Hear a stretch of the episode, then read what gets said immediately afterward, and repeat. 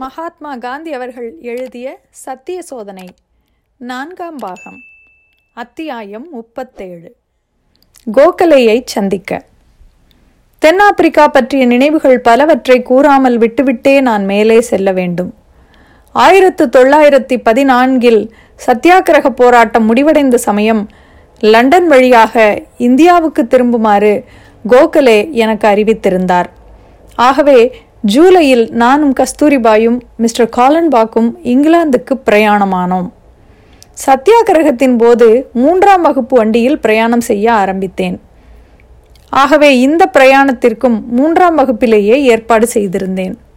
ஆனால் இந்த வழியில் செல்லும் கப்பல்களில் மூன்றாம் வகுப்பில் இருக்கும் வசதிகளுக்கும் இந்தியாவில் கடலோர கப்பல்களிலும் ரயில் வண்டிகளிலும் மூன்றாம் வகுப்பில் இருக்கும் வசதிகளுக்கும் அதிகமான வித்தியாசம் உண்டு.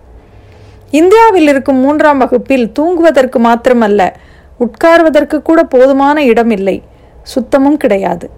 ஆனால் இதற்கு மாறாக லண்டனுக்கு சென்றபோது கப்பலில் மூன்றாம் வகுப்பில் போதுமான இடவசதி இருந்ததோடு சுத்தமாகவும் இருந்தது.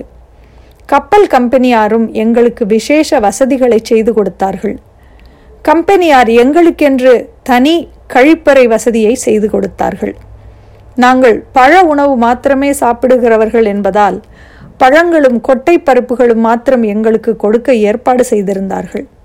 வழக்கமாக மூன்றாம் வகுப்பு பிரயாணிகளுக்கு பழமும் கொட்டைகளும் தருவதில்லை. இந்த வசதிகள் எல்லாம் இருந்ததால் எங்கள் பதினெட்டு நாள் கப்பல் யாத்திரை சௌகரியமாகவே இருந்தது. இந்த பிரயாணத்தின் போது நடந்த சில சம்பவங்கள் குறிப்பிடத்தக்கவை. தொலைவில் உள்ளதை பார்க்க உபயோகிக்கும் பைனாக்குலர் கண்ணாடிகளில் மிஸ்டர் காலன்பாக்குக்கு விருப்பம் அதிகம். அவர் இரண்டொரு பைனாக்குலர் கண்ணாடிகளை வைத்திருந்தார். இவற்றில் ஒன்றை குறித்து நாங்கள் தினமும் விவாதித்து வந்தோம். இவைகளை வைத்து கொண்டிருப்பது நாங்கள் அடைய ஆசைப்பட்டு கொண்டிருந்த எளிய வாழ்க்கைக்கு உகந்ததல்ல என்பதை அவர் உணரும்படி செய்ய வேண்டும் என்று நான் முயற்சி செய்து வந்தேன். ஒரு நாள் நாங்கள் எங்கள் அறையின் காற்று துவாரத்திற்கு அருகில் நின்று பேசிக் கொண்டிருந்த போது இந்த வாதம் உச்சநிலைக்கு வந்துவிட்டது. நமக்குள் இந்த தகராறுக்கு இடம் தருவதாக இந்த பைனாக்குலர் கண்ணாடிகள் இருந்து வருவதை விட இவற்றை கடலில் எரிந்துவிட்டு அதோடு ஏன் விவகாரத்தை முடித்துவிடக்கூடாது என்றேன். இந்த சனியன்களை எரிந்தே விடுங்கள் என்றார் மிஸ்டர் காலன்பாக் நான் சொல்லுவதும் அதுதான் என்றேன். நானும் அதைத்தான் சொல்லுகிறேன் என்று உடனே பதில் சொன்னார் அவர்.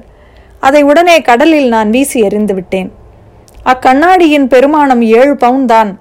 ஆனால் மிஸ்டர் காலன்பாக்குக்கு அதன் மீது இருந்த மோகத்தோடு ஒப்பிட்டு பார்த்தால் இந்த ஏழு பவுன் மிக குறைவான விலை மதிப்புத்தான் என்றாலும் அதை விட்டொழித்த பிறகு அதற்காக அவர் வருத்தப்படவே இல்லை. மிஸ்டர் காலன்பாக்குக்கும் எனக்கும் இடையே ஏற்பட்ட சம்பவங்கள் பலவற்றுள் ஒன்றுதான் இது.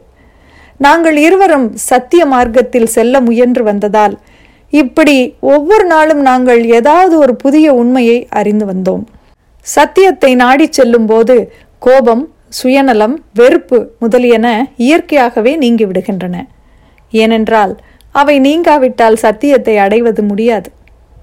ஒருவர் மிகவும் நல்லவராக இருக்கலாம் உண்மையே பேசுகிறவராகவும் இருக்கலாம்.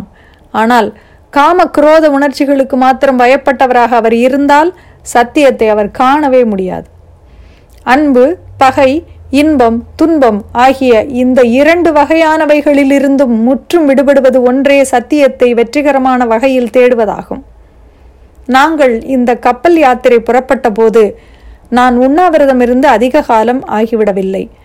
பழைய பலத்தை நான் இன்னும் அடைந்து விடவில்லை எனக்கு நல்ல பசி எடுக்க வேண்டும் என்பதற்காகவும் சாப்பிட்டது ஜீரணமாக வேண்டும் என்பதற்காகவும் உடற்பயிற்சி இருக்கட்டும் என கருதி கப்பலின் மேல் தளத்தில் கொஞ்சம் உலாவி வருவேன்.